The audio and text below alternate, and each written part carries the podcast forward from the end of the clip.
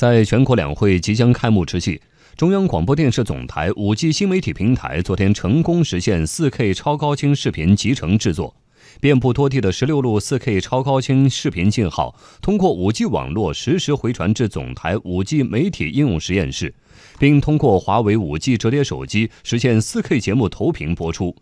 这标志着中央广播电视总台 5G 新媒体平台已经可以满足集成多路 4K 超高清信号和多类型节目制作形态的条件，具备了多点多地全流程全功能 4K 超高清节目集成制作和发布能力，将在今年两会报道中投入使用。二零一八年年底，中央广播电视总台联合中国电信、中国移动、中国联通、华为公司合作建设我国首个国家级 5G 新媒体平台，并通过联合建设 5G 媒体应用实验室，积极开展 5G 环境下的视频应用和产品创新，全力推动 5G 核心技术在 4K 超高清节目传输中的技术测试和应用验证。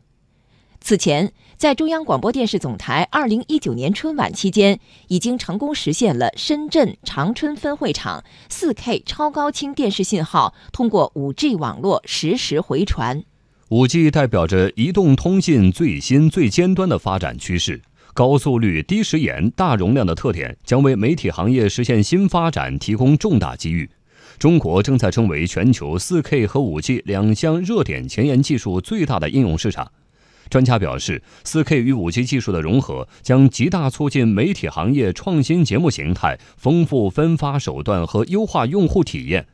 根据中央广播电视总台的工作方案，将以大数据、人工智能技术为 5G 新媒体平台建设和业务生产赋能，形成 4K 加 5G 加 AI 的战略布局，打造自主可控、具有强大影响力的国家级新媒体新平台，努力成为国际一流新型主流媒体。